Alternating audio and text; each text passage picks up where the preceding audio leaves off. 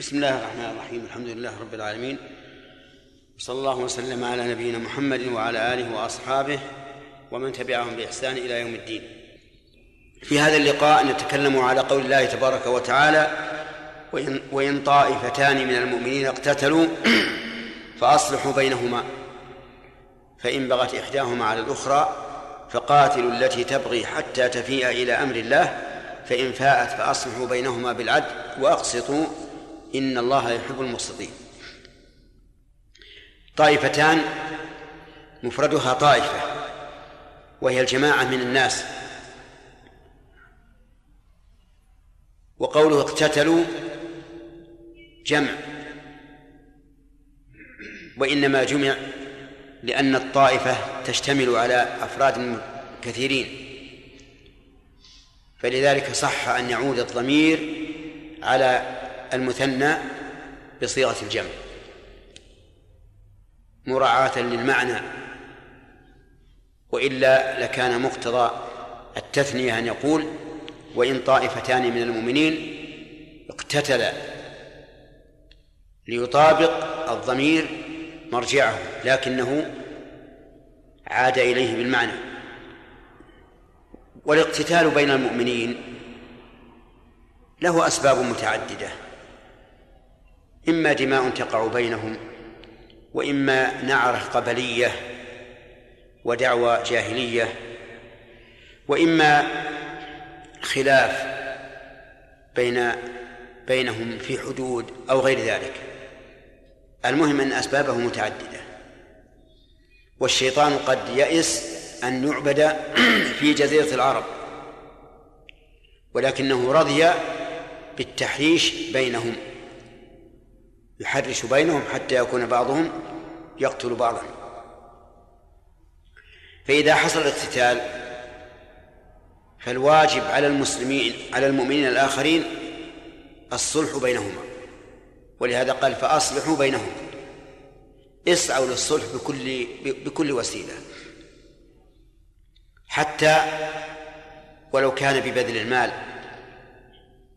والتنازل عن الحق لأحدهما عن الآخر لأن الصلح لا بد فيه من أن يتنازل أحد الطرفين عن عما يريد من من كمال حقه وإلا لما تم الصلح. ولهذا لما قال الله تعالى والصلح خير قال وأحضرت الأنفس الشح.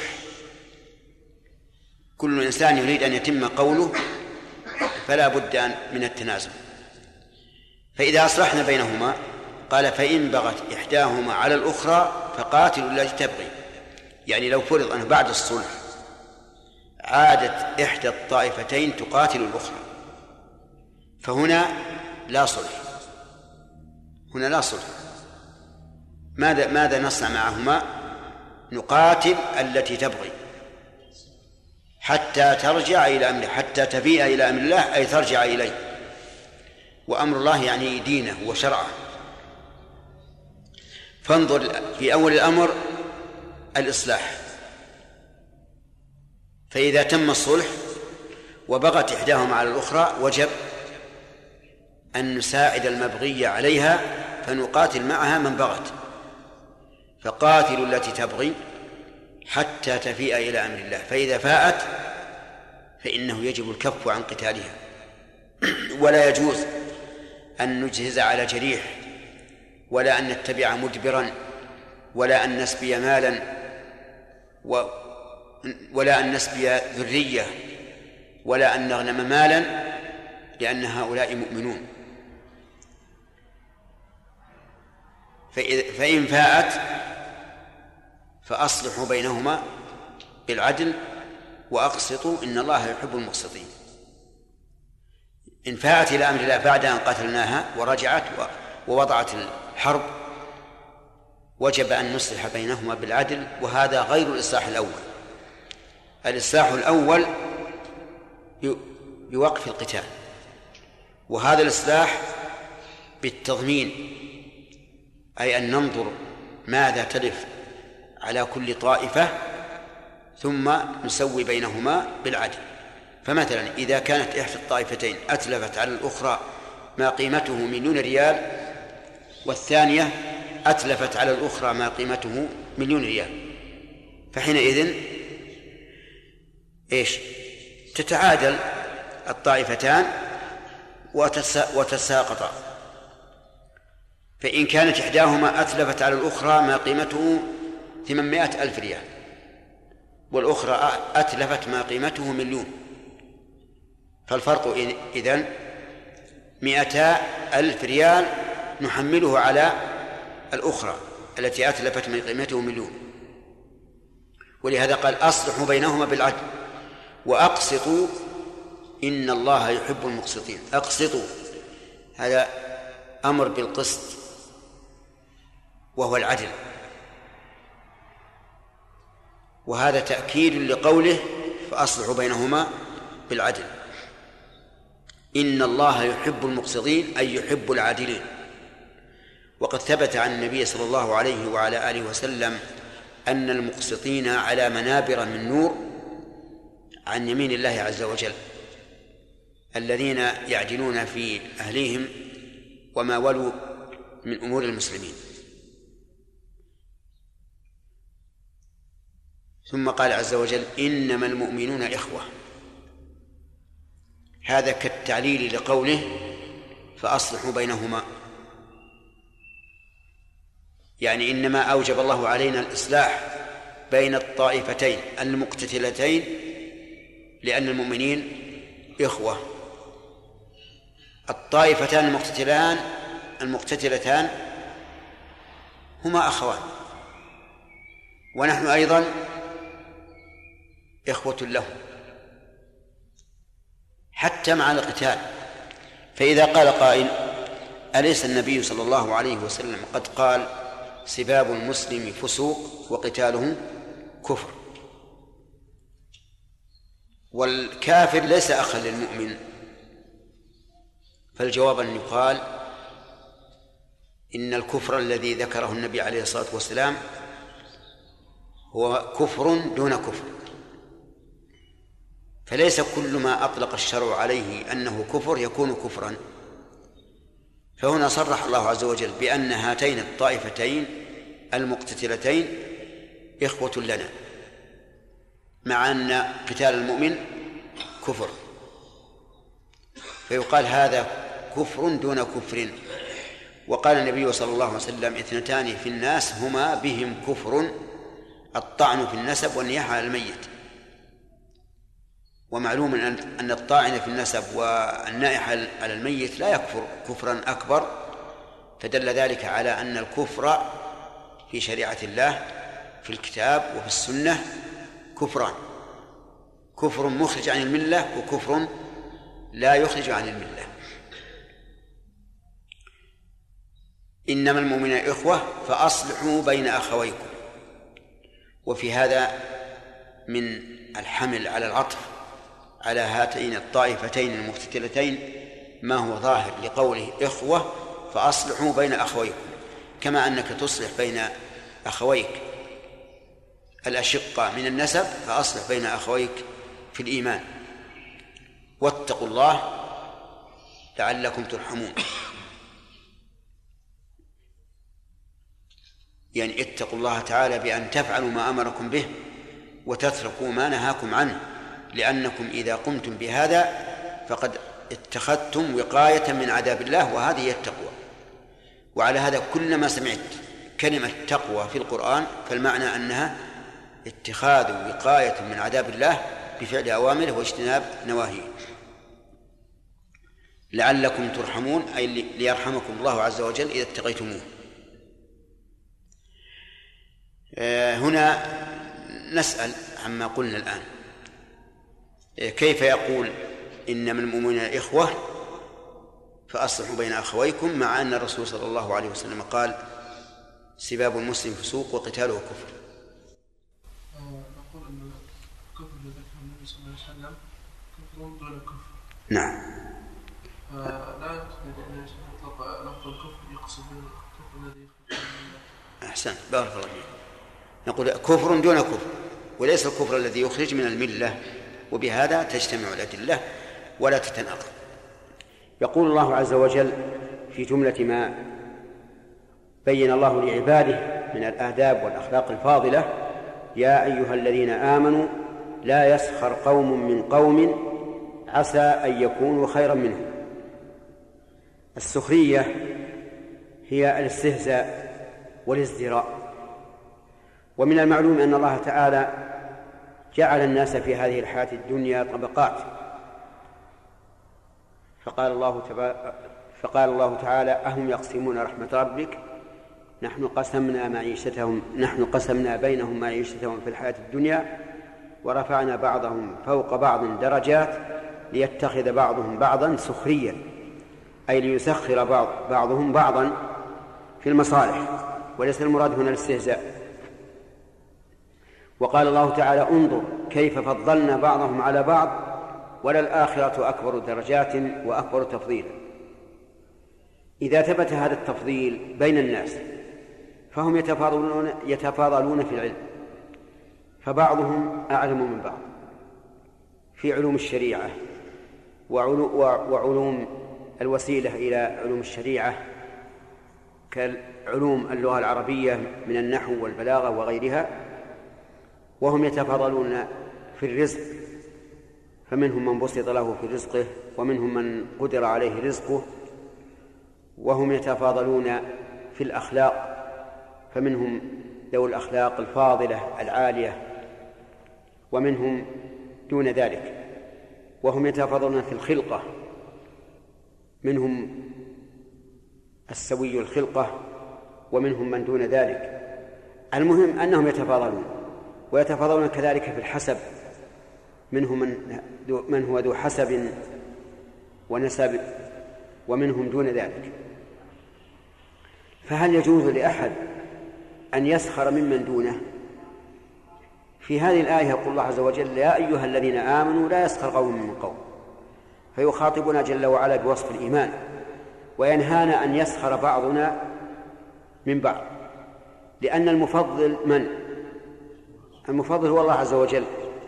وإذا كان هو الله لزم من سخريتك بهذا الشخص الذي هو دونك أن تكون ساخرا بتقدير الله عز وجل.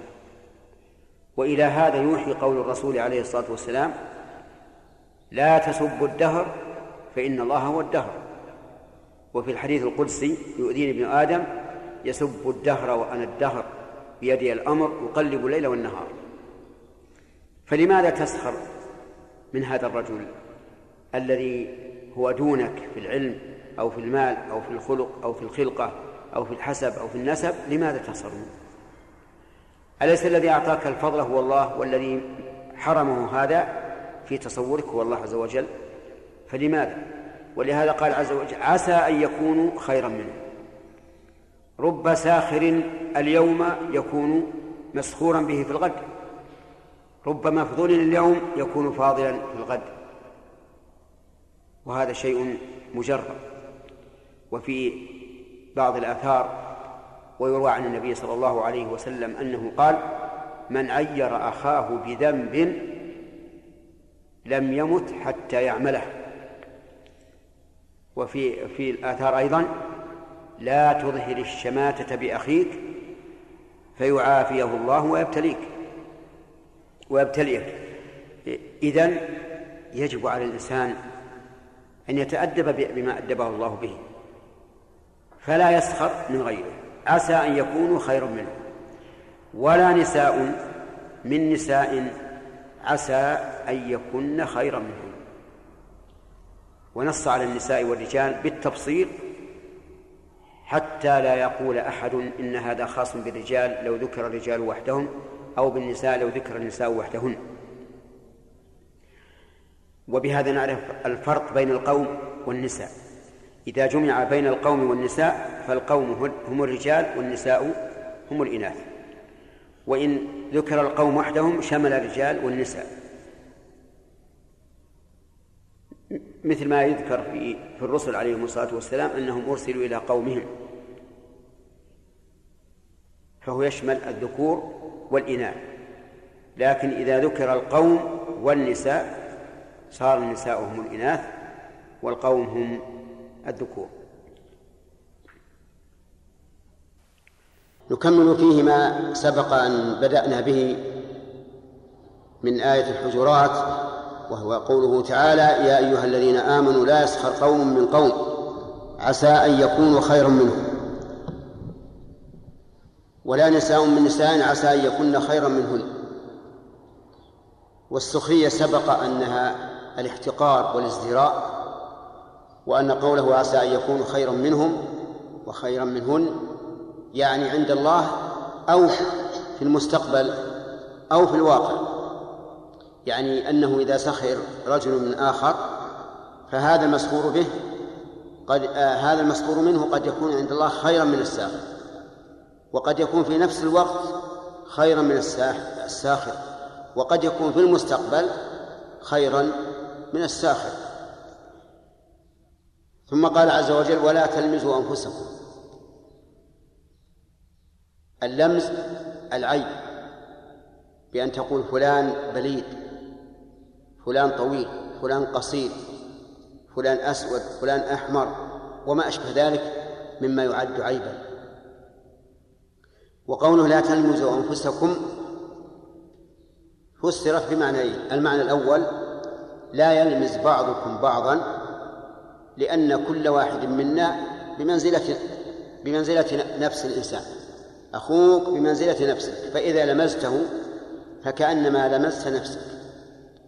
وقيل إن المعنى لا يلمز لا تلمز أخاك سكر لا تلمز أخاك لأنك إذا لمزته لمزك. فلمزك إياه سبب لكونه يلمزك وحينئذ تكون كأنك لمزت نفسك. وعليه قول النبي صلى الله عليه وسلم لعن الله من لعن والديه. فقالوا يا رسول الله كيف يلعن الرجل والديه؟ قال يسب أبا الرجل فيسب أباه ويسب أمه فيسب أمه. على كل حال في الآية في الآية تحريم عيب المؤمنين بعضهم بعضا فلا يجوز لك أن تعيب أخاك بصفة خلقية أو صفة خلقية. أما الصفة الخلقية التي تعود إلى الخلقة فإن عيبك إياه في الحقيقة عيب لخالقه عز وجل. من الذي خلق الإنسان؟ الله عز وجل. من الذي جعله على هذا هذه الصفة؟ الله عز وجل. هل الإنسان يمكن أن يكمل خلقته؟ فيكون الطويل قصيرا أو أو القصير طويلا أو القبيح جميلا أو الجميل قبيحا هذا لا يمكن فأنت إذا لمست إنسان وعبته في خلقته فقد عبت الخالق في الواقع أليس كذلك؟ طيب ولهذا لو لو وجدنا جدارا مبنيا مائلا وعبنا الجدار هل عيبنا للجدار أو لبان الجدار؟ لبان الجدار إذن إذا عبت إنسانا في خلقته فكأنما عبت الخالق عز وجل. فالمسألة خطيرة. أما عيبه في الخلق بأن يكون هذا الرجل سريع الغضب شديد الانتقام بذيء اللسان فلا تعب لأنه ربما إذا عبته ابتلاك الله بنفس العيب. ولهذا جاء في الأثر لا تظهر الشماتة بأخيك فيعافيه الله ويبتليك. لكن إذا وجدت فيه سوء خلق فالواجب النصيحة أن تتصل به إن كان يمكنك الاتصال به وتبين له ما كان عليه من عيب أو أن تكتب له كتاب كتابا رسالة باسمك أو باسم ناصر مثلا. ولا تنابزوا بالألقاب.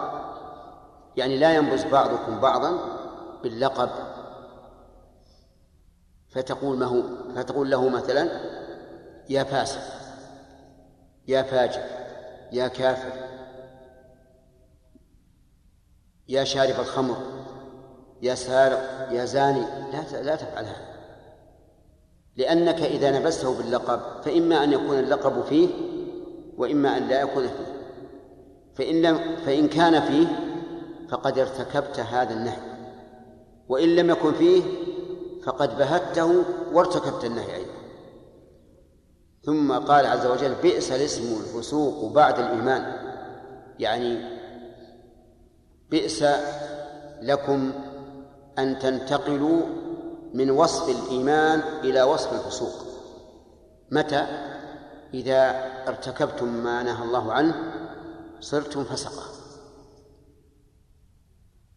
فالإنسان إذا إذا ارتكب كبيرة واحدة من الكبائر صار فاسقا.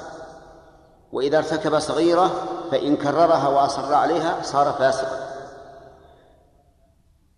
فلا تجعل نفسك بعد الإيمان وكمال الإيمان لا تجعل نفسك فاسقا. هذا معنى قوله بئس الاسم الفسوق بعد الإيمان. لأن هذه الجملة جملة إنشائية تفيد الذم. تفيد الذم بالميم. وما أفاد الذم فإنه منهي عنه بلا شك. استفدنا من هذه الآية الكريمة تحريم السخرية وتحريم إيش؟ لمس الغير وتحريم التنابز بالألقاب. وأن من صنع ذلك فهو فاسق بعد أن كان مؤمنا. والفسق ليس و... ليس وصفا على اللسان فقط يترتب عليه أحكام.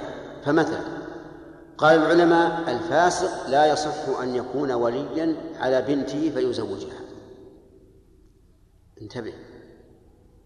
إنسان فاسق يريد أن يزوج ابنته لا يزوجها. من يزوجها؟ أخوها. إذا كان لا أخ يصح أن يكون وليا. عمه إن لم يكن لها أقارب أو خافوا من أبيها إن زوجوها يزوجها القاضي. الفاسق لا تقبل شهادته. لأن الله قال يا أيها الذين آمنوا إن جاءكم فاسق بنبأ فتبين. يشهد عند القاضي بحق يقول القاضي لا نقبل لا نقبل لأنك فاسق. الفاسق لا يصح أن يكون إماما بالناس في الصلاة. الفاسق الذي يظهر فسقه لا يصح لا يصح أذانه. كل هذا قال به العلماء رحمهم الله. وإن كان في بعض المسائل في بعض في بعض هذه المسائل خلاف لكني أقول لكم إن كلمة فاسق ليست في الأمر الهين. حتى يقول الإنسان أنا مرسل بدل ما بدل ما يكون مؤمن يكون فاسق يكون فاسقا. هذا ليس بصحيح. بئس الاسم ولهذا ذمه الله فقال بئس الاسم الفسوق بعد الإيمان. ومن لم يتب فأولئك هم الظالمون.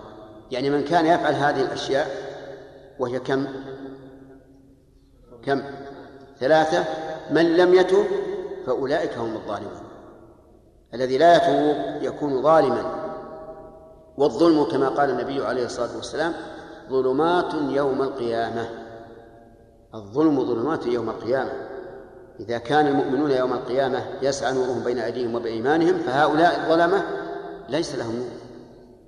فيجب الحذر مما نهى الله عنه عز وجل.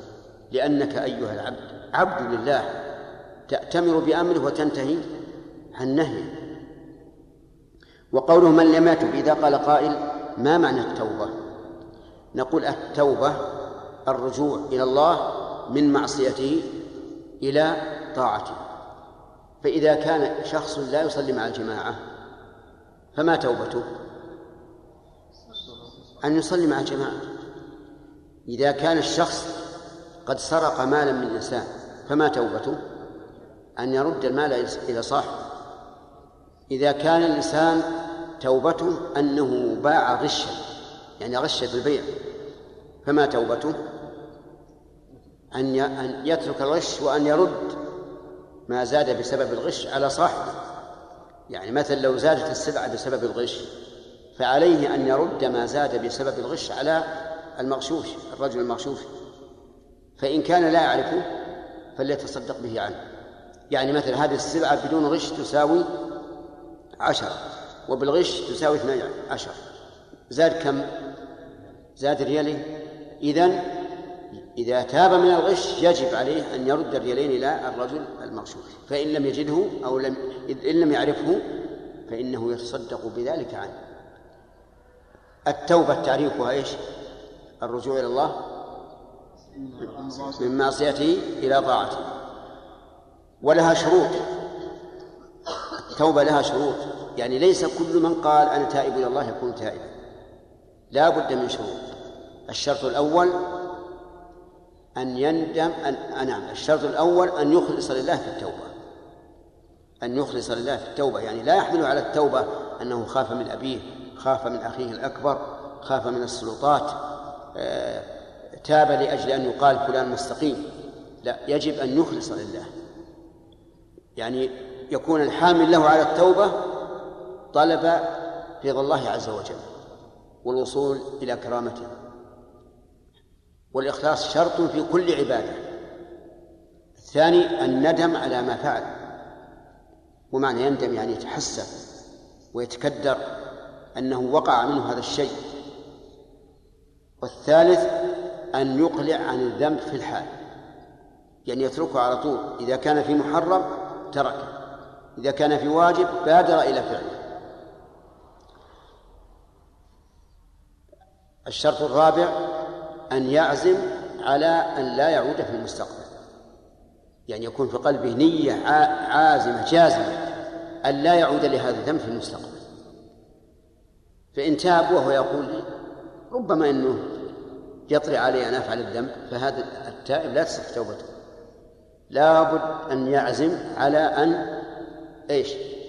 أن لا يعود في المستقبل.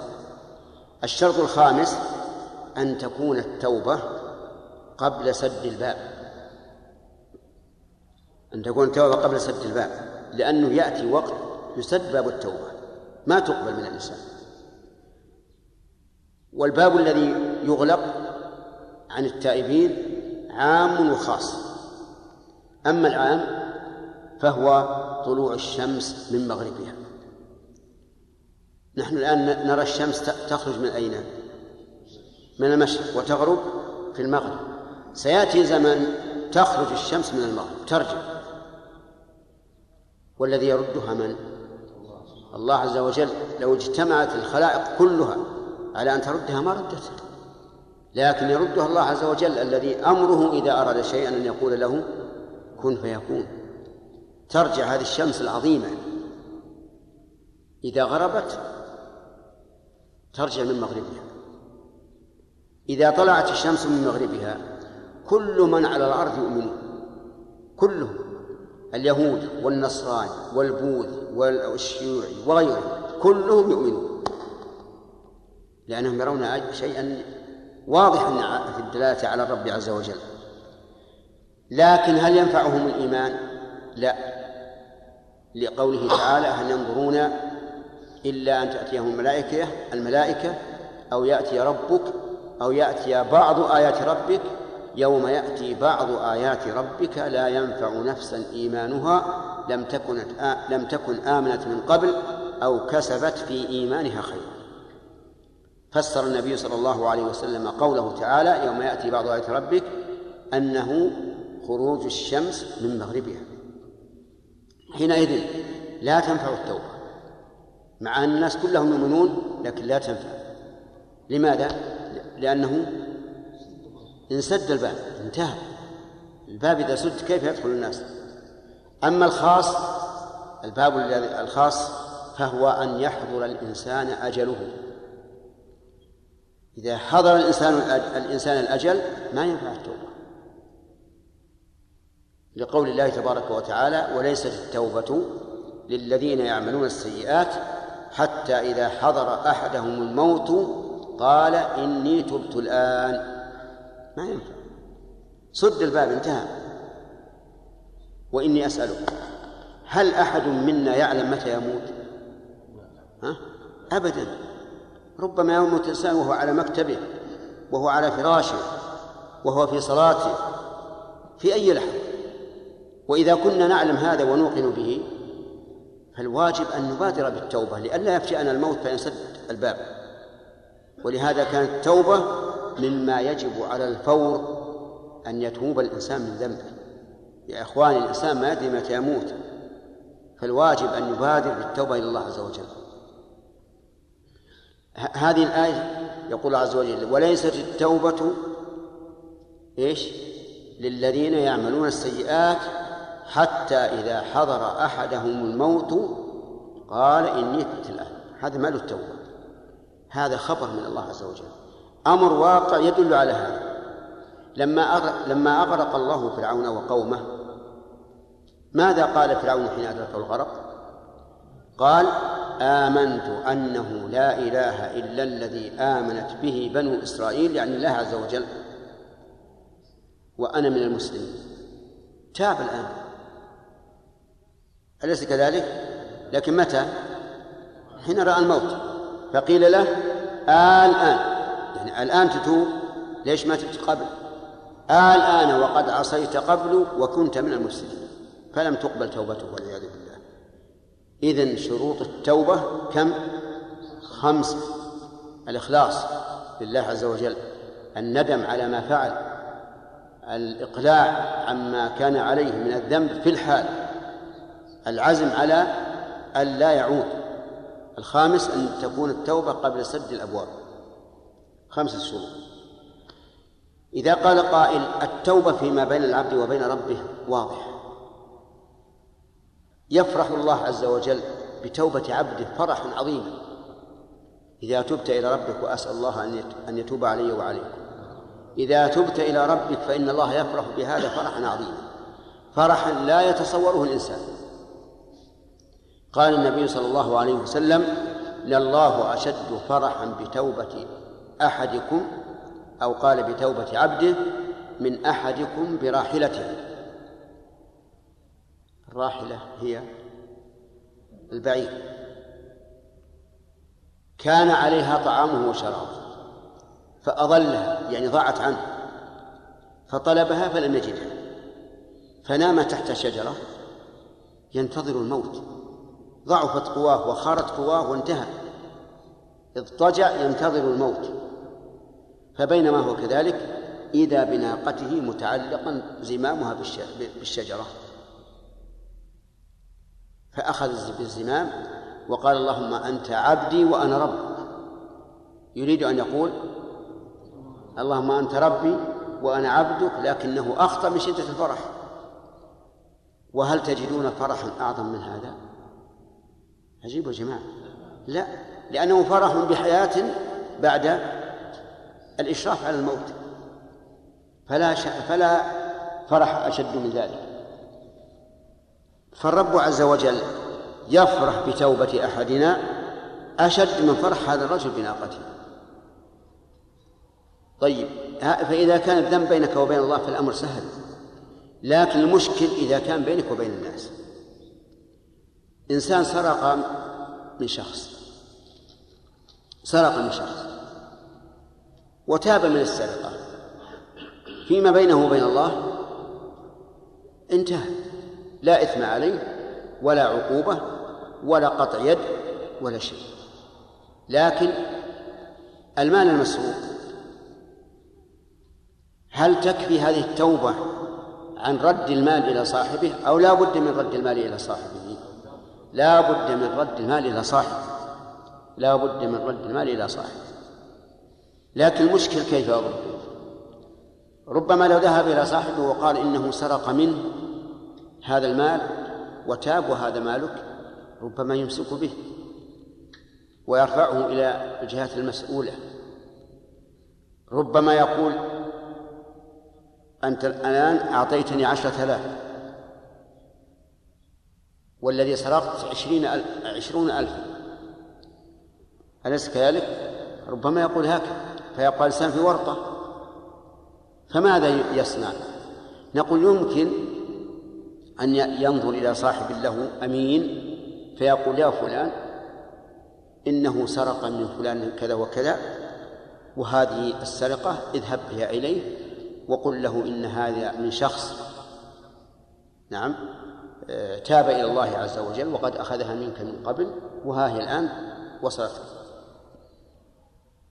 لكن لابد أن يكون هذا الرجل الذي وكله أن أن يوصل الدراهم إلى صاحبها لا بد أن يكون موثوقا عند صاحب المال وأمينا عنده. لأنه لو لم يكن موثوقا إيش؟ لاتهمه صاحب المال. قال أنت السارق. والمسروق أكثر من كذا. لكن إذا كان يعرف أنه صديق وأمينه يصدقه ويأتمنه فليقل يا فلان جزاك الله خيرا القضية كذا وكذا. فإن لم يتيسر له ذلك فيمكن أن يجعلها في ظرف ويرسلها في في البريد الممتاز. ويكتب فيها بكتابة لا تعرف يعني لا يعرف من هي خطه بأن هذه دراهم لك من شخص أخذها منك سابقا وقد تاب إلى الله وبس. تبرأ ذمته. المهم إنه لا بد من التوبة ولهذا قال عز وجل ومن لم يتب فأولئك هم الظالمون. طيب فإن لم يعرف صاحبه مثلا إنسان سرق في حال صغره سرقة من شخص لا يدري من أو أو بعد تكليفه سرق من مال لا يدري من هو له. فبماذا تتحقق التوبة؟ أن يتصدق بهذا المال تخلصا منه. ينويه لصاحبه لا ينويه لنفسه بل لصاحبه. وبذلك يبرأ نسأل الله تعالى أن يرزقنا التوبة قبل غلق الأبواب وأن يعيننا وإياكم على ذكره وشكره وحسن عبادته. قال الله تبارك وتعالى يا أيها الناس إنا خلقناكم يا أيها الذين آمنوا اجتنبوا كثيرا من الظن إن بعض الظن إثم ولا تجسسوا ولا يغتب بعضكم بعضا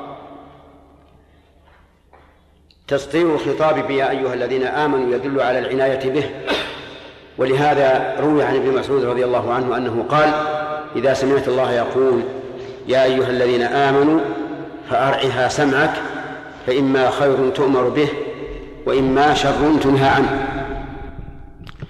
ويعني وإما خبر يحصل به تحصل به العبرة والاتعاظ كما قال تعالى لقد كان في قصصهم عبرة لأولي الألباب. وهنا يقول عز وجل يا أيها الذين آمنوا اجتنبوا كثيرا من الظن. الظن هو أن يكون لدى الإنسان احتمالان. يترجح أحدهما على الآخر. وهنا عبر الله تعالى بقول كثيرا من الظن ولم يقل اجتنبوا الظن كله لأن الظن ينقسم إلى قسمين.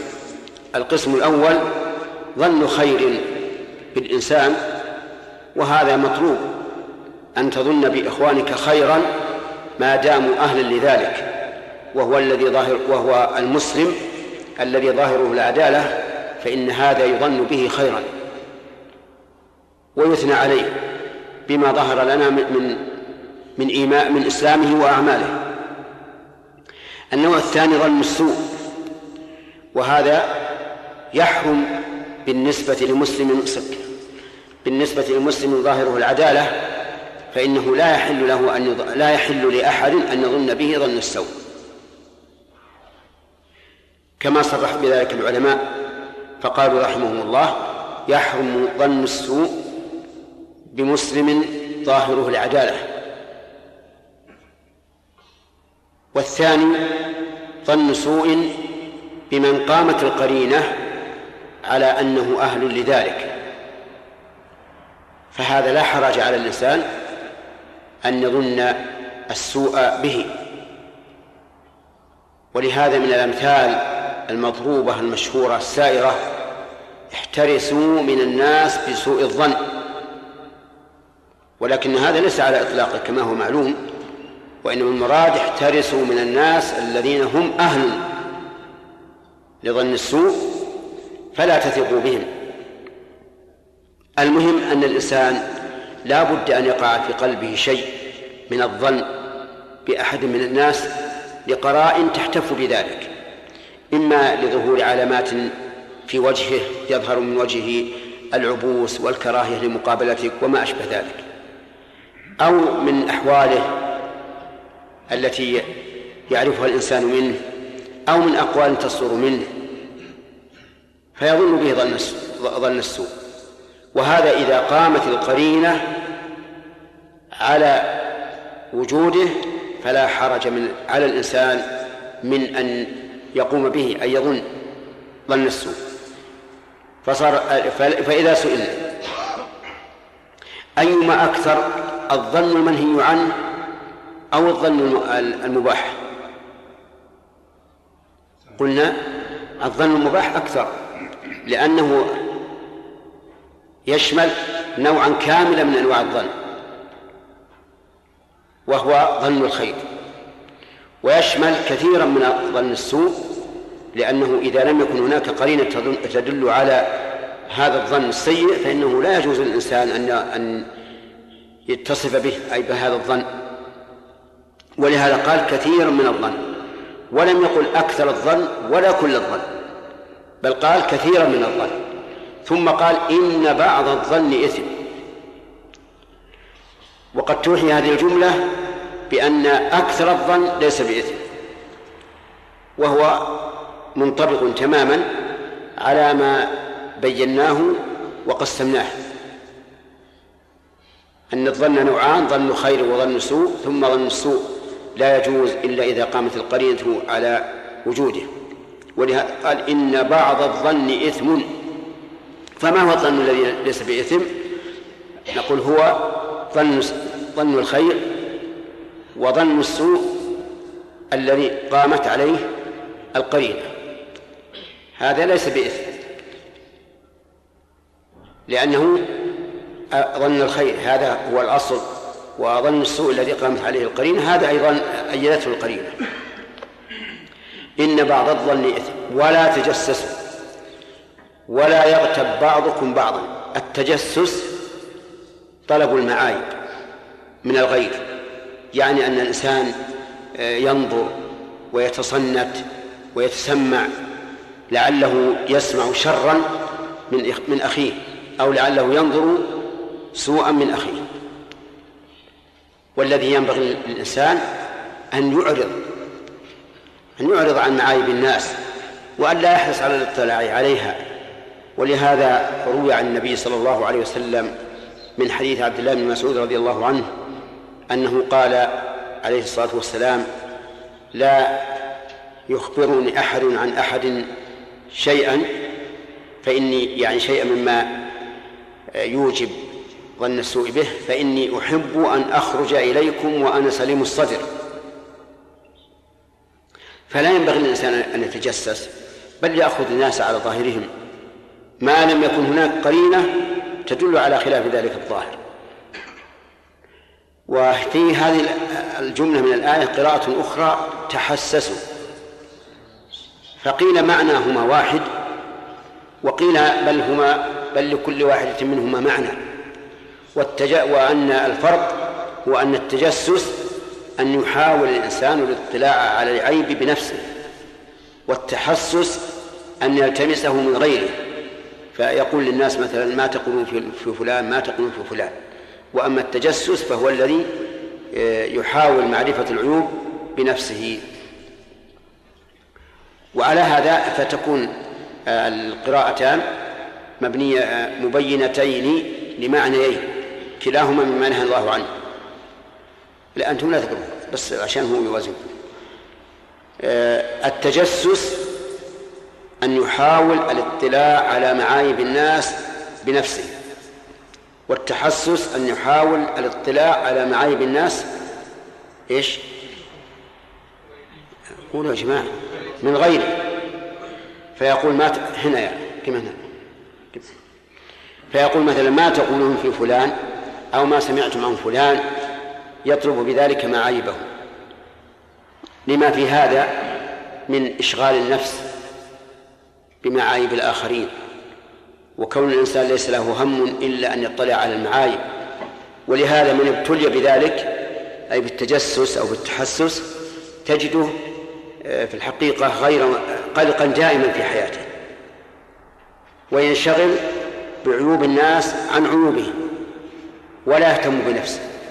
وهذا يوجد كثيرا من بعض الناس الذين يأتون إلى فلان وإلى فلان ما تقول في كذا ما تقول في كذا فتجد أوقاتهم ضائعة بلا فائدة بل ضائعة بمضرة لأن ما وقعوا فيه فهو معصية لله عز وجل. هل أنت وكيل وكيل عن الله عز وجل تبحث عن معايب عباده العاقل هو الذي يتحسس عن معايب نفسه وينظر معايب نفسه ليصلحها لا أن ينظر فيما عيب الغير ليشيعه والعياذ بالله. ولهذا قال الله عز وجل إن الذين يحبون أن تشيع الفاحشة في الذين آمنوا لهم عذاب أليم. فعلى كل حال هذه آداب وتوجيه من الله عز وجل إلى أخلاق فاضلة. أخلاق مأمور بها وأخلاق منهي عنها ولا يغتب بعضكم بعضا. الغيبة فسرها النبي صلى الله عليه وسلم بقوله ذكرك أخاك بما يكره. وهذا تفسير من الرسول عليه الصلاة والسلام وهو أعلم الناس بمراد الله تبارك وتعالى في كلامه. ذكرك أخاك بما يكره. سواء كان سواء كان ذلك في خلقته أو في خلقه أو في أحواله أو في عقله أو في ذكائه أو في غير ذلك. المهم أن تذكره بما يكره سواء في خلقته مثل أن تقول فلان قبيح المنظر آه، دميم في كذا في كذا تريد آه، معايب جسمه أو في خلقه بأن تقول فلان أحمق سريع الغضب سيء التصرف وما أشبه ذلك. أو في آه، خلقته الباطنة كأن تقول فلان بليد فلان لا يفهم فلان سيء الحفظ وما أشبه هذا. ورسول الله صلى الله عليه وسلم حدها بحد واضح بين ذكرك أخاك بما يكره. قالوا يا رسول الله أرأيت إن كان فيه ما أقول قال إن كان فيه ما تقول فقد اغتبته وإن لم يكن فيه ما تقول فقد بهته أي جمعت بين البهتان والغيبة. وعلى هذا فيجب الكف عن ذكر الناس بما يكرهون سواء كان ذلك فيهم أو ليس فيهم. يجب الكف عن هذا. واعلم أنك إذا نشرت عيوب أخيك فإن الله سيسلط عليك من ينشر عيوبك. جزاء وفاقا. لا تظن الله غافلا عما يعمل الظالمون. بل سيسلط عليه من يعامله بمثل ما يعامل الناس. لكن إذا كانت الغيبة للمصلحة فإنه لا بأس بها ولا حرج فيها. ولهذا لما جاءت فاطمة بنت قيس إلى رسول الله صلى الله عليه وسلم تستشيره في رجال خطبوها بين معايب من, من يرى أن فيه عيبا. فقد خطبها ثلاثة معاوية بن أبي سفيان رضي الله عنه وأبو جهم بن حارث وأسامة بن زيد. فقال له النبي صلى الله عليه وسلم أما معاوية فصعلوك لا مال له. وأما أبو جهم فضراب للنساء. انكحوا أسامة بن زيد. فذكر النبي صلى الله عليه وسلم عيبا في هذين الرجلين للنصيحة وبيان الحق ولا يعد هذا غيبة بلا شك. ولهذا لو جاء إنسان يستشيرك في معاملة رجل قال فلان يريد أن يعاملني ببيع أو شراء أو إجارة أو في تزويج من خطب ابنته أو ما أشبه ذلك وأنت تعرف أن فيه عيبا فإن الواجب أن تبين له ذلك. يجب عليك أن تبين. ولا يعد هذا كما يقول العامة من قطع الرزق بل هو من بيان الحق. فإذا عرفت أن في هذا الرجل الذي يريد أن يعامله هذا الشخص ببيع أن أنه مماطل كذاب محتال فقل له يا أخي لا تبع على هذا إنه مماطل إنه محتال إنه كذاب. ربما يدعي أن في السلعة عيبا وليس فيها عيب وربما يدعي الغبن وليس مغبونا وما أشبه ذلك فتقع معه في صراع ومخاصمة. أراد إنسان جاء يستشير في شخص خطب منه ابنته والشخص ظاهره العدالة وظاهره الاستقامة وظاهره حسن الخلق لكنك تعرف فيه خصلة معيبة فيجب عليك أن تبين هذا. يجب أن تبين آه، مثلا تعرف أن في هذا الرجل كذبا. تعرف أنه يشرب الدخان لكنه آه، يجحده ولا يبين للناس. يجب أن تبين تقول الله هذا الرجل ظاهره أنه مستقيم وأنه خلوق وأنه آه، طيب ولكن فيه العيب الفلاني. حتى لو كان هذا متجها إلى أن يزوجه بين له العيب. ثم هو بعد ذلك بالخيار لأنه سيدخل على بصيرة. فعلى كل حال يستثنى من الغيبة وهي ذكر الرجل بما يكره إيش؟ الأخ. إلا إذا كان على سبيل النصيحة. وذكرنا دليل ذلك من السنة. فهل هناك دليل من عمل العلماء؟ نعم فيه دليل. ارجع إلى كتب الرجال مثلا. تجدهم مثلا يقول فلان ابن فلان سيء الحفظ.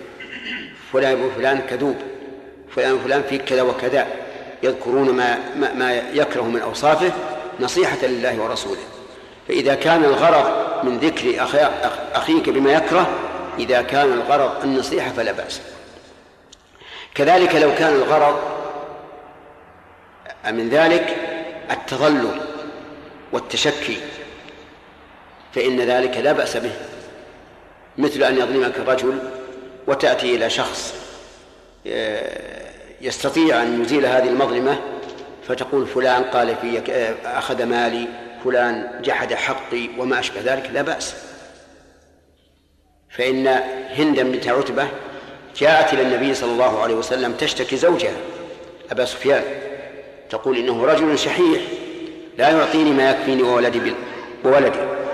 فقال لها الرسول عليه الصلاة والسلام خذي ما يكفيك وولدك بالمعروف. فذكرت وصفا يكرهه بلا شك. أبو سفيان ولكنه من باب إيش؟ عجيب. من باب التظلم والتشكي. وقد قال الله تعالى في كتابه لا يحب الله الجهر بالسوء من القول إلا من ظلم. لا يحب الله الجهر بالسوء من القول إلا من ظلم يعني فله أن يجهر بالسوء من القول لإزالة مظلمته. ولكن هل يجوز مثل هذا إذا كان قصد الإنسان أن يخفف عليه وطأة الحزن والألم الذي في قلبه بحيث يحكي الحال التي حصلت على صديق له. صديقه لا يمكن أن يزيل هذه المظلمة لكنه يعني يفرج عنه. أو لا يجوز. الظاهر أنه يجوز. لعموم قوله تعالى لا يحب الله الجهر بالسوء من القول إلا من ظلم. وهذا يقع كثيرا كثيرا ما يؤذى الإنسان ويجنى عليه بجحد مال أو أو أخذ مال أو ما أشبه ذلك.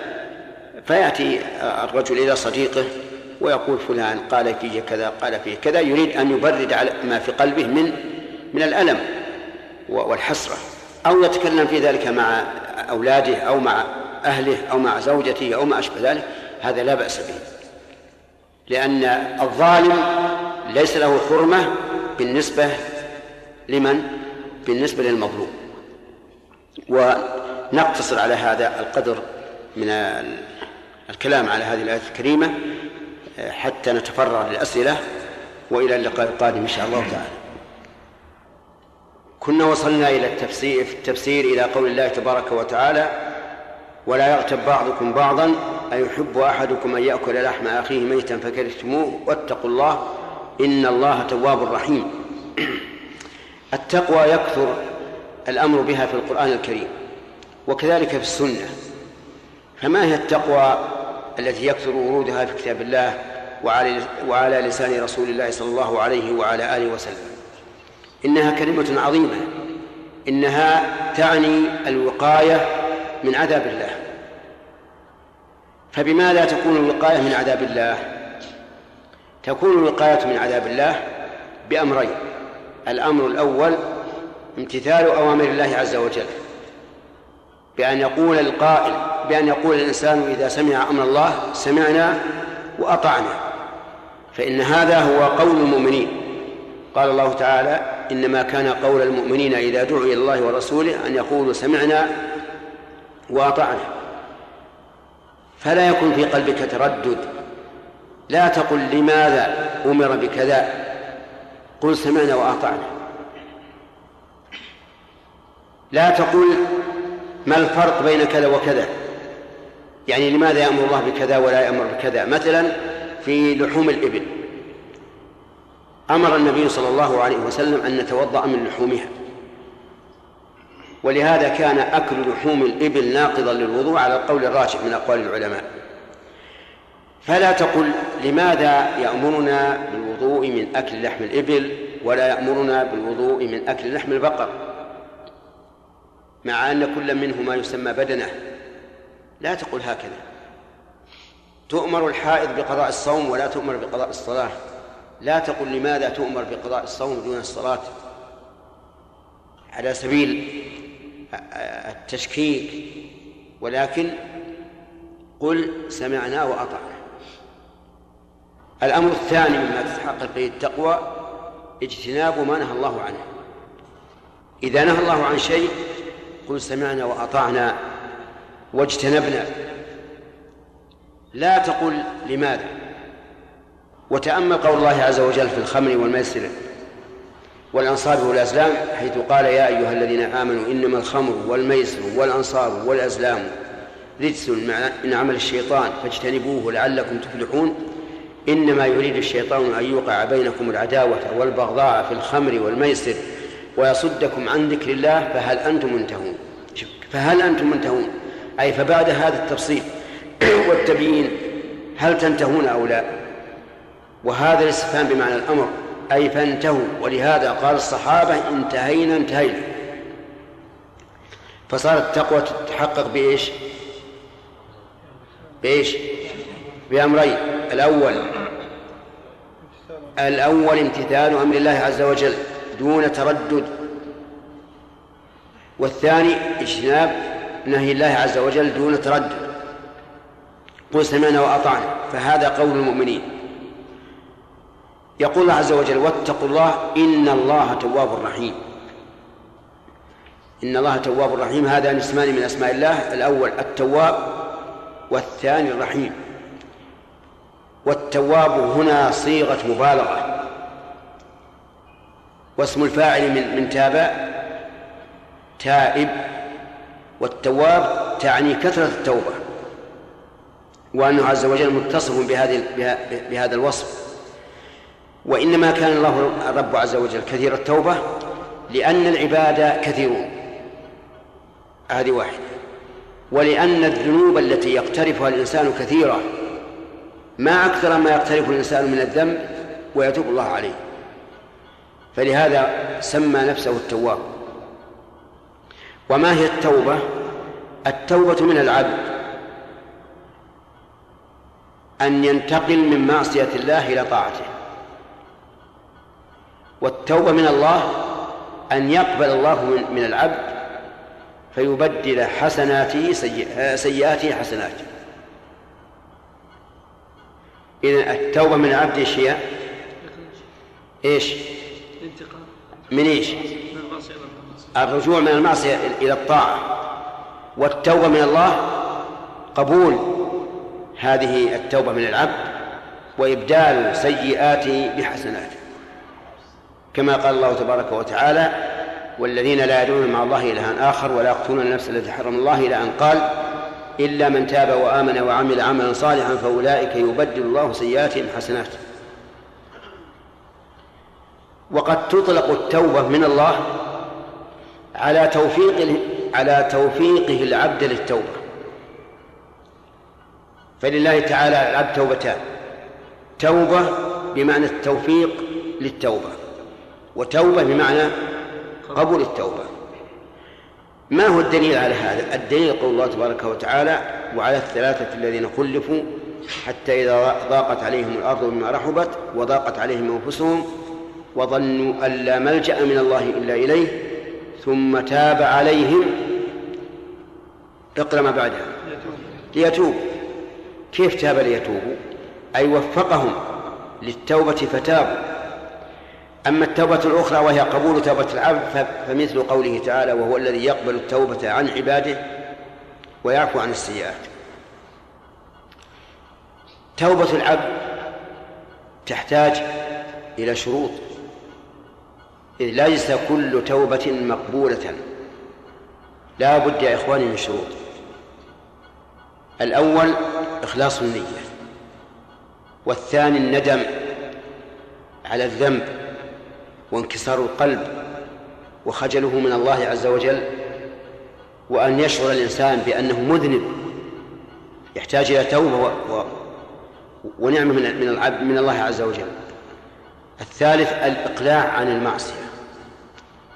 إما بفعل الواجب وتداركه إن أمكن أو بالإقلاع عن عن المحرم.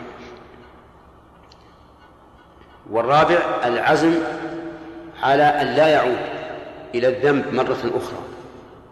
فإن أقلع عنه وندم ولكن في نيته أنه متى سنحت له الفرصة عاد إلى الذنب فهذا لا, لا تقبل توبته. الشرط الخامس أن تكون في المدة أن تكون في الوقت الذي تقبل فيه التوبة. لأن التوبة لها وقت ترد فيه مهما تاب العبد. وهو أي الوقت الذي تقبل فيه الذي لا تقبل فيه التوبة نوعان خاص وعام. أما الخاص فهو حلول الأجل. إذا حضر الموت فإنه لا لا قبول للتوبة مهما كان. دليل ذلك قول الله تبارك وتعالى وليست التوبة للذين يعملون. يلا عبد الرحمن. ها كمل. نعم. وليست التوبة للذين يعملون السيئات حتى إذا حضر أحدهم الموت قال إني تبت الآن. هذا ما له توبة. بعد أن شاهد وعاين العذاب يقول أتوب ما ينفع. الحدود في الدنيا إذا قدر على العبد وتاب بعد القدرة عليه هل يرتفع عنه الحد؟ لا لقوله إلا الذين تابوا من قبل أن تقدروا عليه. كذلك الإنسان إذا حضره الموت وشاهد وعاين لا تنفعه التوبة. للآية الكريمة وهي في سورة النساء. وقد وقع ذلك فعلا حين تاب فرعون بعد أن أدركه الغرق. قال الله تعالى حتى إذا أدركه الغرق قال آمنت بالذي آمنت به بنو إسرائيل وأنا من المسلمين. ماذا قيل له؟ أقول ها؟ عصيت. قبل. المفسدين. قيل له آه الآن يعني آه الآن تؤمن بما آمنت به بنو إسرائيل؟ هذا لا ينفع. وقد عصيت قبل وكنت من المفسدين. الثاني العام. الوقت الذي يكون لعموم الناس إذا حصل أو إذا جاء فإنها لا تقبل التوبة وذلك إذا طلعت الشمس من مغربها. فالشمس الآن تدور منذ خلقها الله عز وجل تأتي من ناحية المشرق وتغيب من ناحية المغرب. فإذا أراد الله تعالى انقضاء الدنيا انعكست القضية. صارت الشمس تأتي من المغرب. وإذا رآها الناس آمنوا كلهم. لأنهم يعلمون أن لهذا الكون مدبرا وإلا فمن يستطيع أن يأتي بالشمس من المغرب؟ أحد يستطيع؟ لا. ولهذا قال إبراهيم للذي ناظره قال إن الله يأتي بالشمس من المشرق فأتي بها من المغرب فبهت الذي كفر. لكن إذا رأى الناس كلهم رأوا الشمس بعد أن غابت رجعت من المغرب سيؤمنون. لكن هذا الإيمان قهري ولا اختياري؟ ها؟ قهري. لأنه شاهد. ولهذا قال الله عز وجل يوم يأتي بعض آيات ربك لا ينفع نفسا إيمانها لم تكن آمنت من قبل أو كسبت في إيمانها خيرا. والمراد ببعض الآيات هنا طلوع الشمس من مغربها. إذن لابد للتوبة من شروط خمسة الأخ. الأول الندم على فعل المعصية. تمام. والثاني إخلاص النية لله عز وجل. بأن لا يقصد الإنسان بالتوبة أن ينال مرتبة أو أن أن, أن ينال جاها أو أن يمدح عند الناس.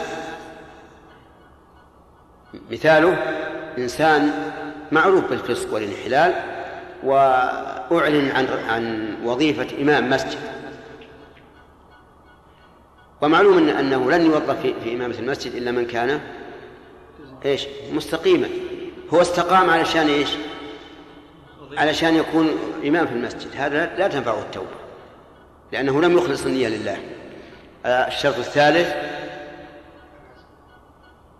لا قبل العزم مرحلة الإقلاع عن الذنب. وذلك بأن يأتي بالواجب إن أمكن تداركه أو بدله إذا لم يمكن تداركه وكان له بدل أو يقلع عن المحرم إذا كان إذا كان الذنب إيه، فعل محرم. طيب إذا كان الذنب حق إنسان بأن يكون بأن يكون شخص سرق من إنسان مالا السرقة حرام. تاب الرجل. وندم وعزم على ألا يعود فما فما فبماذا يكون تحقيق التوبة؟ لابد أن يوصل هذا المال إلى إيش؟ إلى صاحبه ولا يمكن تتم التوبة إلا بهذا فإذا قال أخشى إن ذهبت إلى هذا الرجل وأعطيته المال أخشى أن يترتب على ذلك ضرر علي على سمعتي وعلى وربما أحبس وأنا قد تبت إلى الله قبل أن يقدر علي. فكيف تكون الحال؟ هل يجوز أن يتصدق به عن صاحبه؟ الجواب لا لأن صاحبه معلوم. أما لو كان مجهولا يقول والله أنه سرق من أناس نسيهم أو جهلهم لا يدري أين هم فهنا يتصدق بها بما سرق عنهم لكن إذا كان معلوما لا بد أن نوصله لا إذا ماذا يصنع؟ نقول ممكن أن تعطي شخصا تثق به وتقول يا فلان إني سرقت هذا المال من فلان ف... وقد ندمت وتبت إلى الله فمن فضلك أعطه إياه. وقل له هذا دراهم من إنسان آه، تستحقها عليه وهو الآن يبذلها ممكن هذا. إذا لم يمكن فيمكن ترسل بالبريد. ويقال هذه دراهم من شخص تستحقها عليه. وفي هذا الحال من المعلوم أنك لم تكتب اسمك. أليس كذلك؟ وأيضا لا يحسن أن تكتبها بقلمك. لأنه ربما يمر عليه يوم من الدهر. اكتبها بالآلة.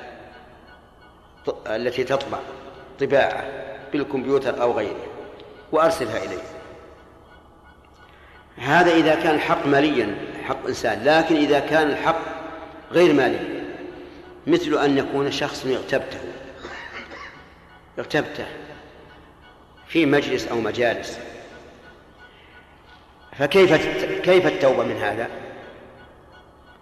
التوبة قال كثير من العلماء لا بد أن تذهب إليه وتستحله.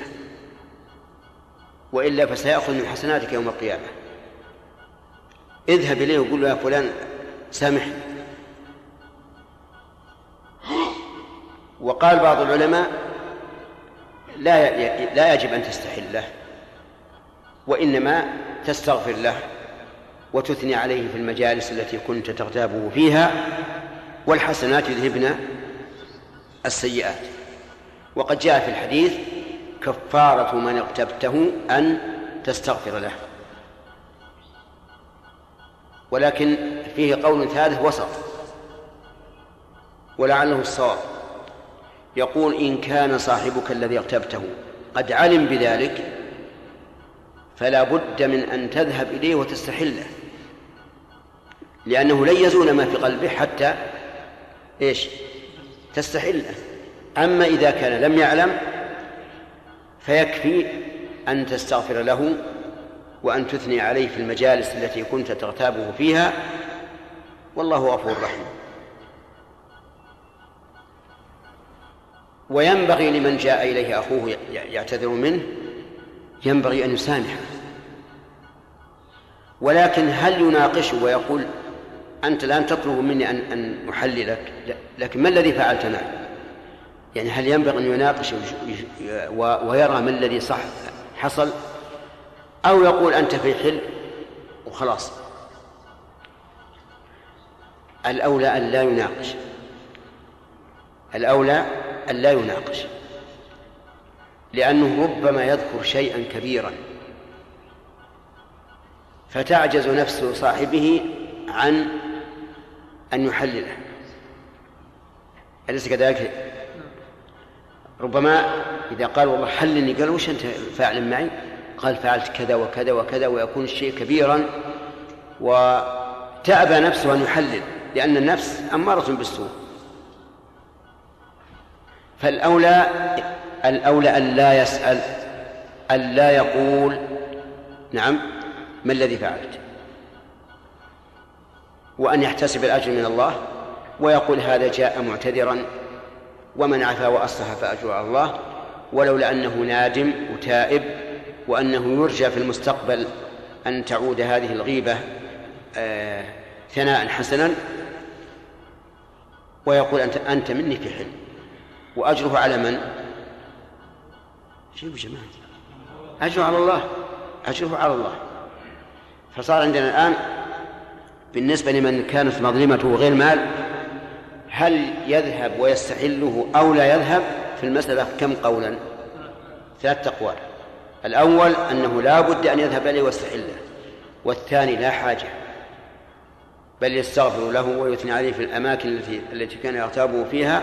والثالث التفصيل وهذا التفصيل هو اختيار شيخ الإسلام ابن تيمية رحمه الله وهو الحق. وهو إيش؟ أنه إن كان عالما فلا بد أن تستحله حتى يزول ما في قلبه وإن كان غير عالم فلا حاجة لاستحلاله. هذا بالنسبة للذي اغتاب غيره. أما الذي اغتيب وطلب منه السماح فالذي نرى أن أن الأفضل والأكمل أن يحلله لأنه أخوه جاءه معتذرا نادما. فليحلله. وثقوا بأنه إذا حلل ستكون كبيرة عظيمة على الشخص الذي استحل. سيرى أنه يعني أنه أهدى إليه أكبر هدية. فتنقلب الكراهة التي كانت من قبل تنقلب إيش؟ محبة وإلفة.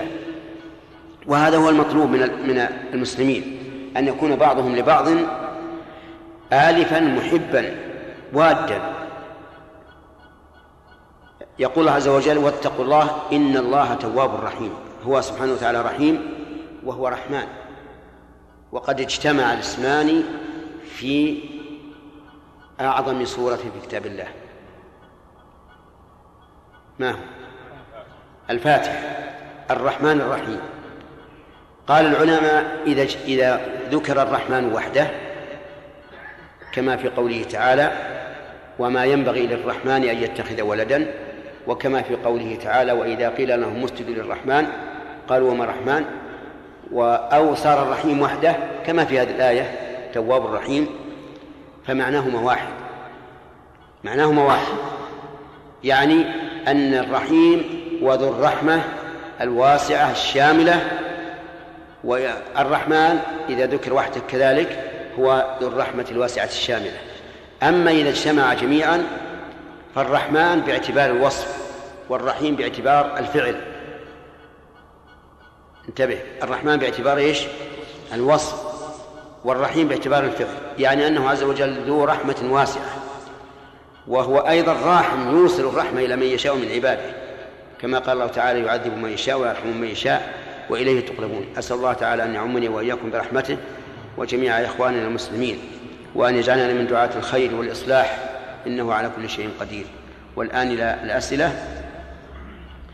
نتكلم فيه على قول الله تبارك وتعالى في سورة الحجرات يا أيها الناس إنا خلقناكم من ذكر وأنثى وجعلناكم شعوبا وقبائل لتعارفوا. الخطاب هنا مصدر بنداء الناس عموما. يا أيها الناس مع أن أول السورة وجه الخطاب فيه للذين آمنوا. وسبب ذلك أن هذا الخطاب في الآية التي نحن بصدد الكلام عليها موجه لكل إنسان لأنه يقع التفاخر بالأنساب والأحساب والأحساب من كل إنسان. فيقول عز وجل يا أيها الناس والخطاب للمؤمن والكافر والبر والفاجر إنا خلقناكم من ذكر وأنثى. من ذكر هو آدم وأنثى هي حواء. هذا هو المشهور عند علماء التفسير وذهب بعضهم إلى أن المراد بالذكر والأنثى هنا الجنس. يعني أن بني آدم خلقوا من هذا الجنس من ذكر وأنثى. وهذا دليل يعني في الآية دليل على أن الإنسان يتكون من أبيه وأمه أي يخلق من الأم والأب. ولا يعارض هذا قول الله تعالى فلينظر الإنسان مما خلق خلق من ماء دافق يخرج من بين الصلب والترائب. وذلك لأن إن قلنا إن المراد بالصلب صلب الرجل والترائب ترائب ترائب المرأة فلا إشكال. وإن قلنا بالقول الراجح أن الصلب والترائب وصفان للرجل لأن الماء الدافق هو ماء الرجل أما المرأة فلا يكون ماؤها دافقا وعلى هذا فيكون الإنسان مخلوقا من ماء الرجل لكن ماء الرجل وحده لا يكفي. لا بد أن يتصل بالبويضة التي يفرزها رحم المرأة. فيزدوج هذا بهذا ويكون الإنسان مخلوقا من الأمرين جميعا أي من أبيه وأمه. خلقناكم من ذكر وأنثى. إذن ذكر وأنثى يحتمل أن يكون المراد بهم بهما شخصين معينين وهما من؟ آدم وحواء. أو أن المراد الجنس أي الذكر من بني آدم والأنثى من بني آدم. وعلى هذا التقدير أي على التفسير الثاني يشكل أن الله تعالى ذكر في آيات أخرى أنه أن الإنسان خلق من ماء دافق وهو ماء الرجل. والجواب عنه أن يقال إيش؟ إن هذا الماء الدافق لا يمكن أن يتكون منه الجنين وحده بل لا بد أن يتصل بالبويضة التي يفرزها رحم المرأة وحينئذ يكون مخلوقا من ذكر وأنثى. طيب وجعلناكم شعوبا أي صيرناكم شعوبا وقبائل. فالله تعالى جعل بني آدم شعوبا وهم أصول القبائل وقبائل وهم ما دون الشعوب. فمثل بنو بنو تميم يعتبرون شعبا وأفخاذ بني تميم المتفرعون من الأصل يسمون يسمون نعم يسمون قبائل وجعلناكم شعوبا وقبائل ما هي الحكمة؟ هي الحكمة من هذا الجعل أن يتفاخر الناس بعضهم على بعض فيقول هذا الرجل أنا من قريش وهذا يقول أنا من تميم وهذا يقول أنا من كذا أنا من كذا. لا ليس هذا المراد. المراد التعارف أن يعرف الناس بعضهم بعضا. إذ لولا هذا الذي صيره الله عز وجل ما عرف الإنسان من أي قبيلة هو. ولهذا كان من كبائر الذنوب أن ينتسب الإنسان إلى غير أبيه. يرحمك الله. لأنه إذا انتسب إلى غير أبيه غير هذه الفطرة التي فطر الناس عليه فطر الله الناس عليها وهم أنهم شعوب وقبائل من أجل التعارف. فيقال هذا فلان ابن فلان ابن فلان إلى آخر الجد الذي كان أبا للقبيلة. لتعارفوا يعني لا لتفاخروا بالأحساب والأنساب. إن أكرمكم عند الله أتقاكم. ليس الكرم بأن يكون الإنسان من القبيلة الفلانية أو من الشعب الفلاني. الكرم هو التقوى وليس الكرم الذي هو كرم حقيقة إلا الكرم عند الله عز وجل. كرم الإنسان عند بني جنسه كرم لا شك ويحمد عليه الإنسان إذا ابتغى به وجه الله. لكن الكرم الحقيقي النافع هو الكرم عند من؟ عند الله. وبأي يكون بأي شيء يكون؟ بالتقوى.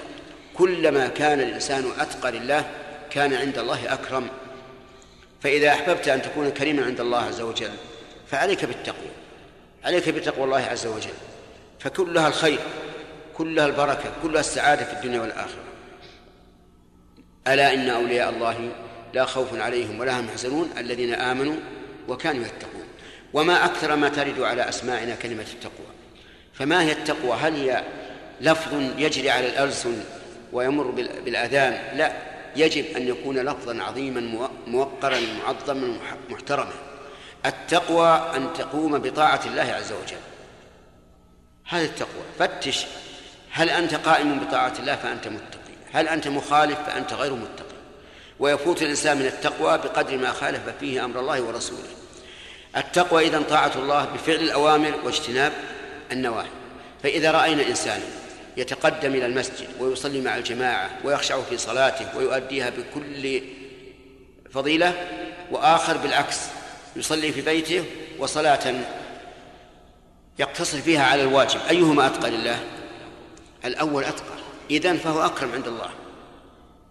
حتى لو كان مولا من الموالي أو مولى الموالي والآخر من أرفع الناس نسبا فإن الأتقى لله هو الأكرم عند الله عز وجل.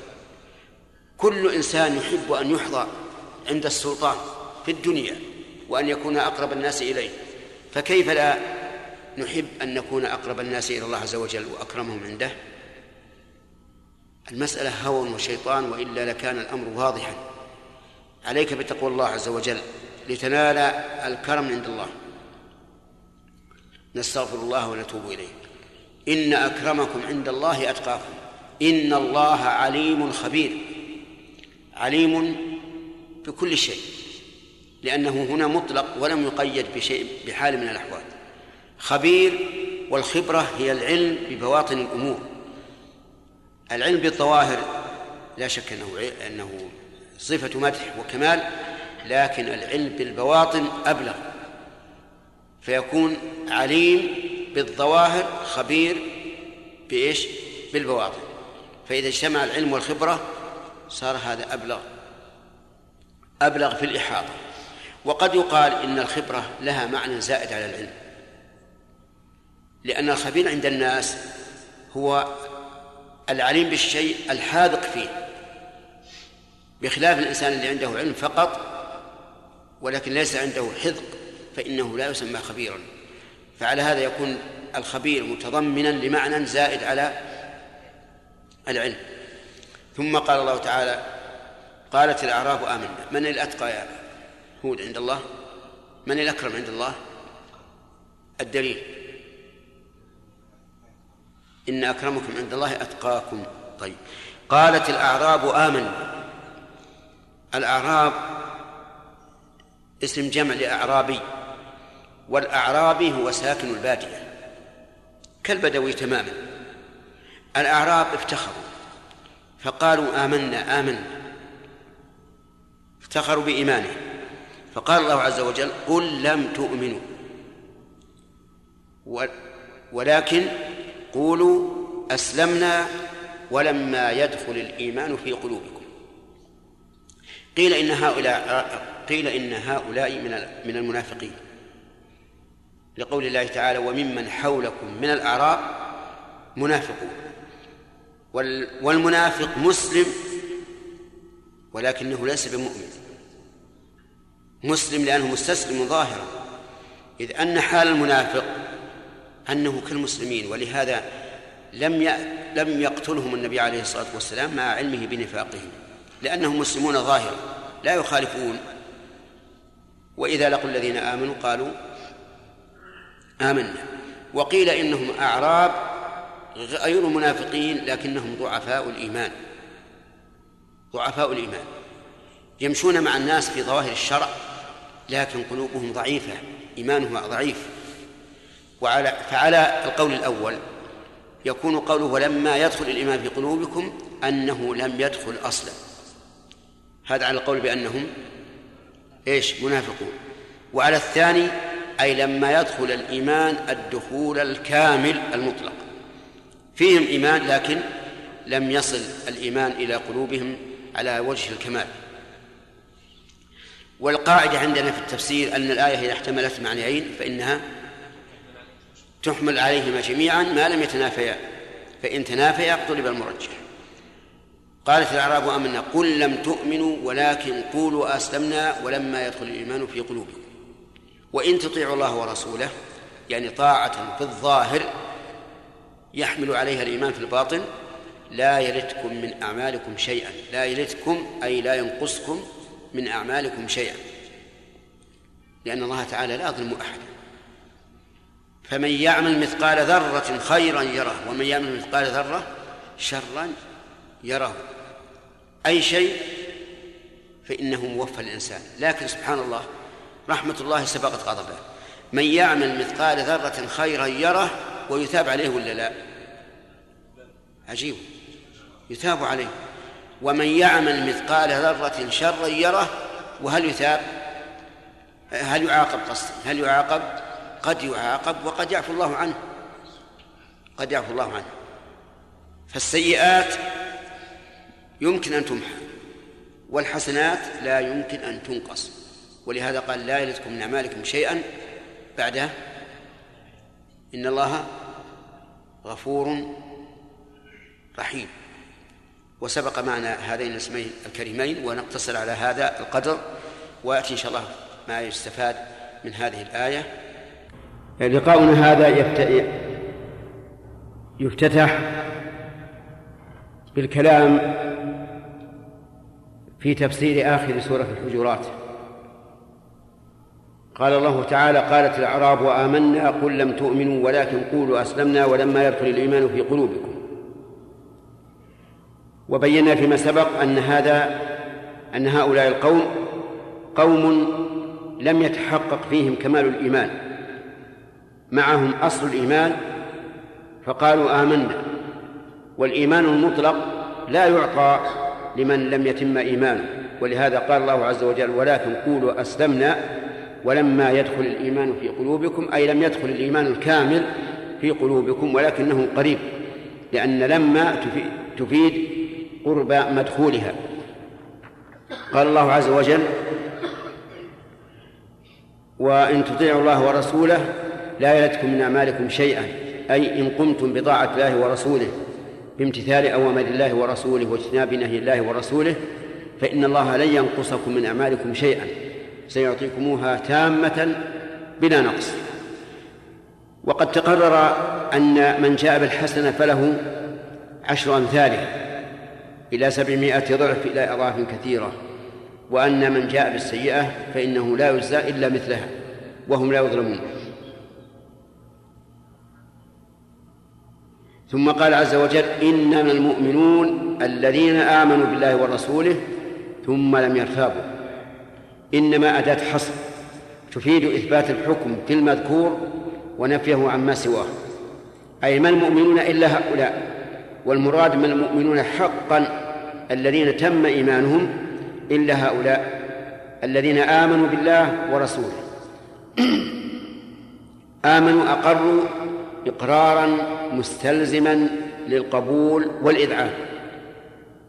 وليس مجرد الإقرار كافيا بل لا بد من قبول وإذعان والدليل على أن مجرد الإقرار ليس بكاف أن النبي صلى الله عليه وسلم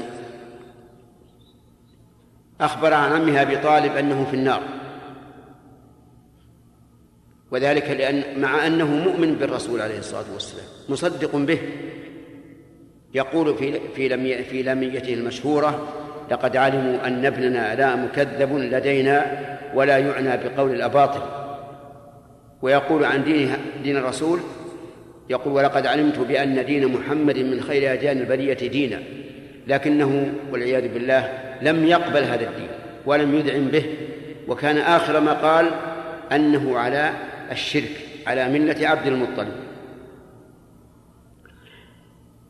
فالذين آمنوا بالله ورسوله هم الذين أقروا إقرارا تاما بما يستحق الله عز وجل وبما يستحق الرسول عليه الصلاة والسلام وقبلوا ذلك وأذعنوا له. ثم لم يرتابوا كلمة ثم هنا في موقع من أحسن المواقع. ثم تدل على الترتيب بمهلة. يعني ثم استقروا وثبتوا على الإيمان مع طول المدة ولم يرتابوا أي لم يلحقهم شك في الإيمان بالله ورسوله.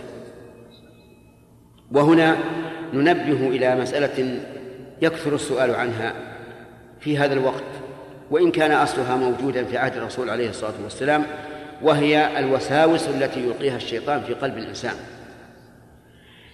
يلقي الشيطان في قلب الإنسان أحيانا وساوس وشكوك في الإيمان في القرآن في الرسول في الرب عز وجل.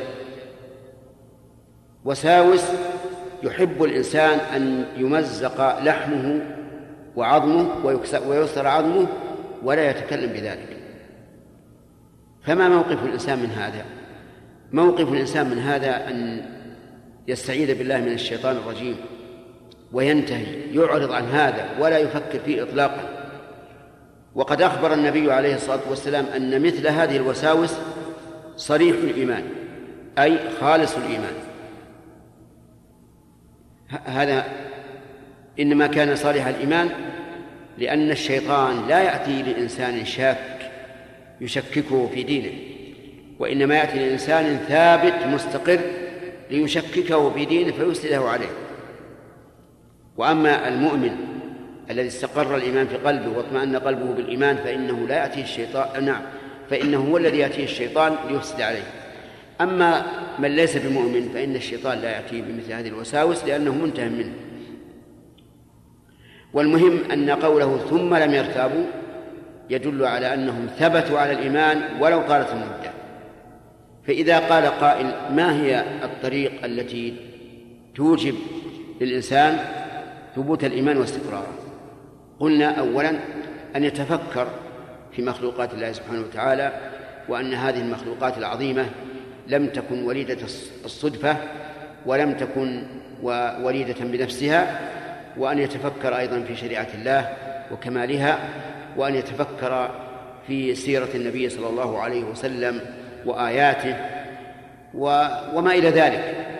وكذلك أيضا يكثر من ذكر الله عز وجل. فإن بذكر الله تطمئن القلوب. ويكثر من من الطاعات والأعمال الصالحة لأن الطاعات والأعمال الصالحة تزيد في الإيمان كما هو مذهب أهل السنة والجماعة رحمهم الله. وجاهدوا بأموالهم وأنفسهم في سبيل الله. هذا أيضا معطوف على قوله آمنوا أي هم الذين مع إيمانهم بالله عز وجل ويقينهم وعدم ارتيابهم يريدون أن يصلحوا عباد الله.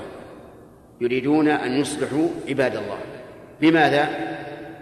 عبد الرحمن شر بالجهاد في سبيل الله. يجاهدون أعداء الله ليرجعوا إلى دين الله ويستقيموا عليه. لا للانتقام منهم ولا للانتصار لأنفسهم ولكن ليدخلوا في دين الله في دين الله عز وجل. والجهاد في سبيل الله هو القتال لتكون كلمة الله العليا. لا للانتقام القتال للانتقام ليس إلا مدافع عن النفس أو أخذ بالثأر فقط. لكن الجهاد حقيقة هو أن يقاتل الإنسان لتكون كلمة الله العليا. أما الجهاد انتصارا للنفس أو دفاعا عن النفس فقط فليس في سبيل الله. لكن لا شك أن من قاتل دفاعا عن نفسه فإنه إن قتل فهو شهيد وإن قتل صاحبه فصاحبه في النار. كما جاء في الحديث عن النبي صلى الله عليه وسلم في من أراد أن يأخذ مالك قال لا تعطه. قال يا رسول الله أرأيت إن قاتلني؟ قال قاتل. قال أرأيت إن قتلني؟ قال فأنت شهيد. قال أرأيت إن قتلته؟ إن قتلته؟ قال فهو في النار. إذا ما هو الجهاد في سبيل الله؟ هو إيش؟ القتال. ليش؟ لتكون كلمة الله العليا. هذا هو الذي حده النبي عليه الصلاة والسلام وفصله فصلا قاطعا. أولئك هم الصادقون. أولئك هم الصادقون في إيمانهم وعدم ارتيابهم. أما الذين قالوا من الأعراب آمنا ولكنهم لم يؤمنوا حقيقة ولكن أسلموا فإنهم ليسوا صادقين. ولهذا قال الله تعالى قل لم تؤمنوا ولكن قولوا أسلمنا. قل أتعلمون الله بدينكم؟ نعم. الله يعلم ما في السماوات لا قبله. قل أتعلمون الله بدينكم؟ قل أتعلمون الله بدينكم والله يعلم ما في السماوات وما في الأرض. هذا إنكار لقول الذين قالوا آمنا. يعني أتعلمون الله تعالى بأنكم آمنتم وهو عليم بكل شيء وتعلمون الله بمعنى تخبرون الله وليس المراد ترفعوا جهله عن حالكم لأنه يعلم حالهم عز وجل ويعلم أنهم مؤمنون أو غير مؤمنين لكن تعلمون هنا بمعنى إيش؟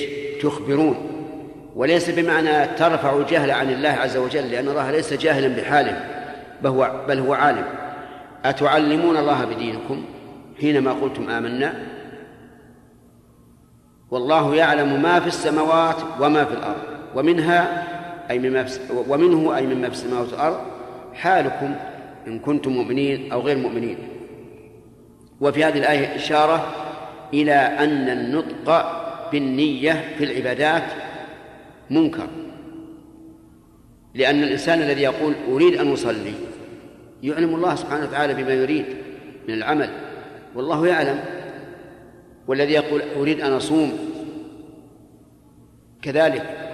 والذي يقول نويت أن أتصدق كذلك. والذي يقول نويت أن أحج كذلك أيضا. ولهذا لا يسن لا يسن النطق بالنية في العبادات كلها لا في الحج ولا في الصدقة ولا في الصوم ولا في الوضوء ولا في الصلاة ولا غير ذلك. لماذا؟ لأن النية محلها القلب والله عالم بذلك. لا حاجة أن تخبر الله به. والله يعلم ما في السماوات وما في الأرض والله بكل شيء عليم. ما في السماوات عام ما في الأرض عام. كل شيء يعلمه الله وقد تقدم لنا الكلام مرارا على هذه الصفة العظيمة من صفات الله والتي هي من أوسع صفاته جل وعلا. والله بكل شيء عليم بكل شيء خفي أو بين عام أو خاص هو عالم به جل وعلا. ثم قال تعالى يمنون عليك أن أسلموا إلى آخر السورة ونكملها إن شاء الله في اللقاء القادم لأن الوقت قد حصرنا ولنتفرغ إلى الأسئلة. إذن نقول نتكلم بما ييسره الله عز وجل فيما بقي من تفسير سورة الحجرات. يقول الله عز وجل لرسوله صلى الله عليه وعلى آله وسلم يمنون عليك أن أسلموا قل لا تمنوا علي إسلامكم بل الله يمن عليكم أن هداكم للإيمان. في هذه الآية تكررت أن ثلاث مرات يمنون عليك أن أسلموا. قل لا تمنوا علي إسلامكم بل الله يمن عليكم أن هداكم للإيمان إن كنتم صادقين. تكررت مرتين وهي على تقدير الباء أي يمنون عليك يا محمد بإسلامهم. هذا هو التقدير. وحذف الجار مع إن مع أن وأن مضطرد كما قاله ابن مالك رحمه الله في الألفية. في الخلاصة يقول رحمه الله إن حذف الجار مع أن وأن يضطرد مع عامل اللبس. يمنون عليك بأن أسلم أن أسلموا أي بأن أسلموا أي بإسلامهم ويعني بذلك قوما أسلموا بدون قتال. فجعلوا يمنون على الرسول عليه الصلاة والسلام. يذكرون لهم يذكرون الفضائل ويقولون إننا نحن آمنا بك ولم نقاتلك كما قاتلك الناس مع أن المصلحة لمن؟ المصلحة لهم. ولهذا قال الله تعالى بل الله يمن عليكم أن هداكم للإيمان. وقوله بل الله يمن عليكم هذه إضراب لإبطال ما سبق. أي ليس لكم منة على الرسول عليه الصلاة والسلام بإسلامه بل المنة لله عز وجل عليكم أن هداكم للإيمان. ولا شك أن هذا أعظم منة أن يمن الله تعالى على بالهداية للإيمان مع أن الله أضل كثيرا من الأمة عنه. فإن بني آدم منهم تسعمائة وتسعة وتسعون كلهم في النار وواحد من ألف الجنة. فمن وفق لأن يكون من أهل الجنة فذلك منة من الله عليه عظيمة. ولهذا كان الأنصار رضي الله عنهم حين جمعهم النبي صلى الله عليه وسلم يوم قسم غنائم حنين. كلما ذكر لهم شيئا قالوا الله ورسوله أمن. قال ألم يجدكم ضلالا فهداكم الله بي؟ قالوا الله ورسوله أمن. قال ألم يجدكم متفرقين فجمعكم الله بي؟ قالوا الله ورسوله أمن. كلما ذكر شيئا قالوا الله ورسوله أمن فالمنة لله علينا. على كل من هداه الله على كل من أنعم الله عليه بنعمة فالمنة لله عز وجل عليه وقوله إن كنتم صادقين أي إن كنتم من ذوي الصدق القائلين بالصدق فاعرفوا هذا أن المنة لله عليكم. بل الله يمن عليكم أن هداكم الإيمان إن كنتم صادقين. إن الله يعلم غيب السماوات والأرض والله بصير بما تعملون. أخبر الله بهذه الآية أنه يعلم كل ما غاب في السماوات والأرض وما ظهر فهو من باب أولى. وأخبر عز وجل أنه من جملة ما يعلمه عمل بني عمل بني آدم. ولهذا قال والله بصير بما تعملون.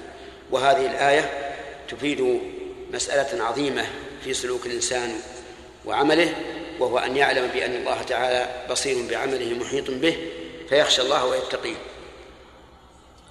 نسأل الله تعالى أن يمن علينا وعليكم بالهداية والتوفيق. ويا حبذا لو أن أحدكم تكلم على هذه السورة واستنبط ما فيها من الآداب العظيمة وجمعها حتى تكون مرجعا له عند الحاجة. ولقد رأيت بعض الناس ألف تأليفا مستقلا في ما يستنبط